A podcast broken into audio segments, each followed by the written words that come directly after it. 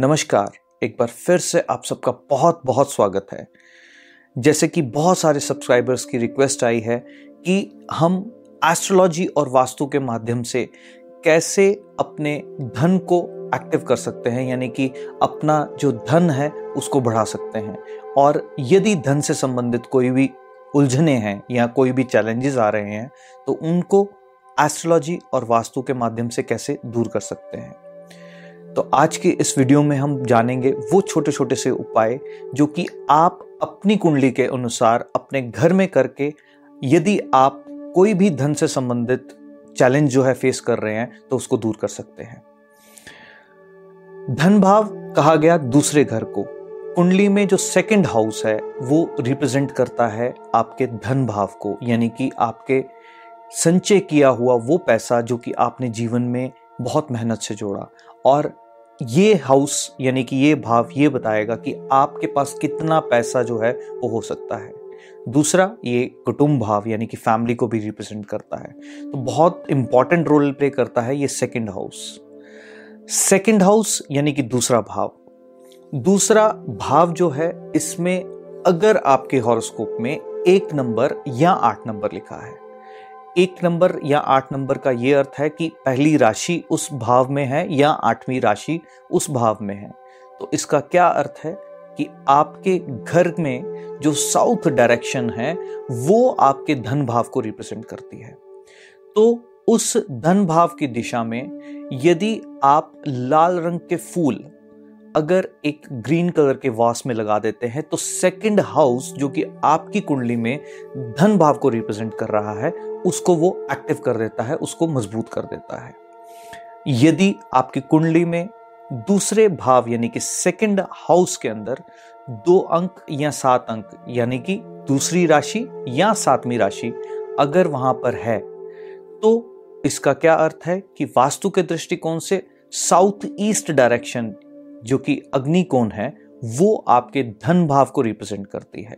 तो उसको सक्रिय करने के लिए आप अपने पसंदीदा एक डेकोरेटिव आइटम कोई भी एक डेकोरेटिव आइटम जो कि आपको बहुत अच्छी लगती है, वो आप अपने घर के साउथ ईस्ट में अगर लगाते हैं तो आपकी कुंडली के हिसाब से जो दूसरा घर है, वो मज़बूत होता है। यदि आपकी कुंडली के अंदर दूसरे भाव में तीन अंक या छह अंक लिखा है यानी कि तीसरी राशि या छठी राशि अगर आपकी कुंडली के अंदर है, दूसरे भाव में तो वास्तु डायरेक्शन आपके घर में नॉर्थ हुई। नॉर्थ डायरेक्शन यानी कि अब नॉर्थ डायरेक्शन आपके कुंडली में धन भाव को रिप्रेजेंट करती है। अब आप छोटा सा उपाय, अगर आप नॉर्थ डायरेक्शन के अंदर एक मनी प्लांट, एक ट्रांसपेरेंट बॉटल के अंदर पानी के अंदर लगा देते हैं तो आपका जो धन भाव है, वो मज़बूत होता है। और इस मनी प्लांट को आप खुद ही इसकी देखभाल करेंगे, खुद ही इसका पानी बदलेंगे। जैसे जैसे ये बड़ा होता जाएगा, आपका धन भाव और मज़बूत होता चला जाएगा। यदि आपकी कुंडली के अंदर दूसरे भाव में चार नंबर राशि लिखी है, यानी कि चंद्रमा, यानी कि आपके घर में नॉर्थ वेस्ट डायरेक्शन जो कि चंद्रमा को रिप्रेजेंट करती है तो यानी कि आपके धन भाव को ये दिशा जो है वो रिप्रेजेंट करती है। तो इस दिशा में अगर आप चांदी के गिलास में अगर पानी रखते हैं और उसका इंटेक करते हैं, अगर वो पानी अगर आप पीते हैं तो आपका धन भाव जो है वो सक्रिय होता है और वो मज़बूत होता है। यदि आपके कुंडली में दूसरे भाव में पाँच नंबर यानी कि पांचवी राशि है तो आपके घर की ईस्ट डायरेक्शन रिस्पॉन्सिबल है, आपकी कुंडली में दूसरे भाव को जो रिप्रेजेंट करती है। यानी कि धन के साथ जो कनेक्टेड दिशा है आपकी कुंडली के अनुसार, वो है ईस्ट डायरेक्शन तो ईस्ट डायरेक्शन में अगर आप सूर्य देव का एक चित्र लगा देते हैं या एक प्रतिमा ब्रास की अगर लगा देते हैं तो आपका जो दूसरा भाव है, वो मज़बूत होता है।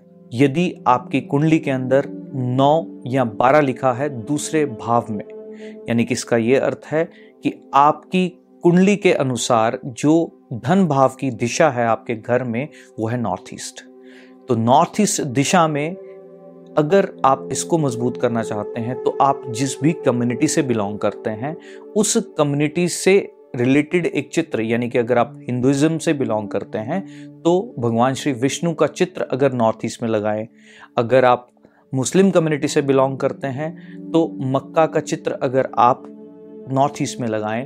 अगर आप सिखिज्म से बिलोंग करते हैं तो दरबार साहब का चित्र अगर आप नॉर्थ ईस्ट में लगाएँ, या अगर आप क्रिश्चियनिटी को फॉलो करते हैं, या क्रिश्चियन रिलीजन से बिलोंग करते हैं तो आप लॉर्ड जीजस का चित्र जो है, वो नॉर्थ ईस्ट में लगाएँ तो आपका दूसरा भाव जो है, वो मज़बूत होता है। यदि आपकी कुंडली के अंदर 10 या 11 अंक लिखा है, यानी कि दसवीं या ग्यारहवीं राशि, अगर आपके दूसरे घर के अंदर है आपकी कुंडली में। तो इसका क्या अर्थ है कि आपके घर की वेस्ट डायरेक्शन जो कि शनि को रिप्रेजेंट करती है, ये कनेक्टेड है आपके धन भाव के साथ। इसको एनहांस करने के लिए लोहे का एक छोटा सा एक लॉकर अगर आप ले लें बाज़ार से, और कुछ पैसे जो हैं उसके अंदर अगर आप रखेंगे तो आपका दूसरा घर, यानी कि जो पैसे का भाव है, वो सक्रिय, एक्टिव होता है और वो मज़बूत होता है। तो ये छोटे छोटे से उपाय हैं। आप ये करके अगर आपकी लाइफ में पैसे के फ्लो को लेके कोई डिस्टरबेंस है या संचय करने में अगर आपको दिक्कत होती है तो ये छोटे छोटे से उपाय आपके जीवन में एक चेंज जो है वो ला सकते हैं। सो so, आज्ञा चाहता हूँ दोबारा मुलाकात होगी एक नए टॉपिक के साथ। तब तक के लिए सबको दिल से ढेर सारा स्नेह और ट्रिनिटी वास्तु और माइंड माया को इतना सारा प्यार देने के लिए दिल से ढेर सारा धन्यवाद। आज्ञा चाहता हूँ दोबारा मुलाकात होगी। धन्यवाद।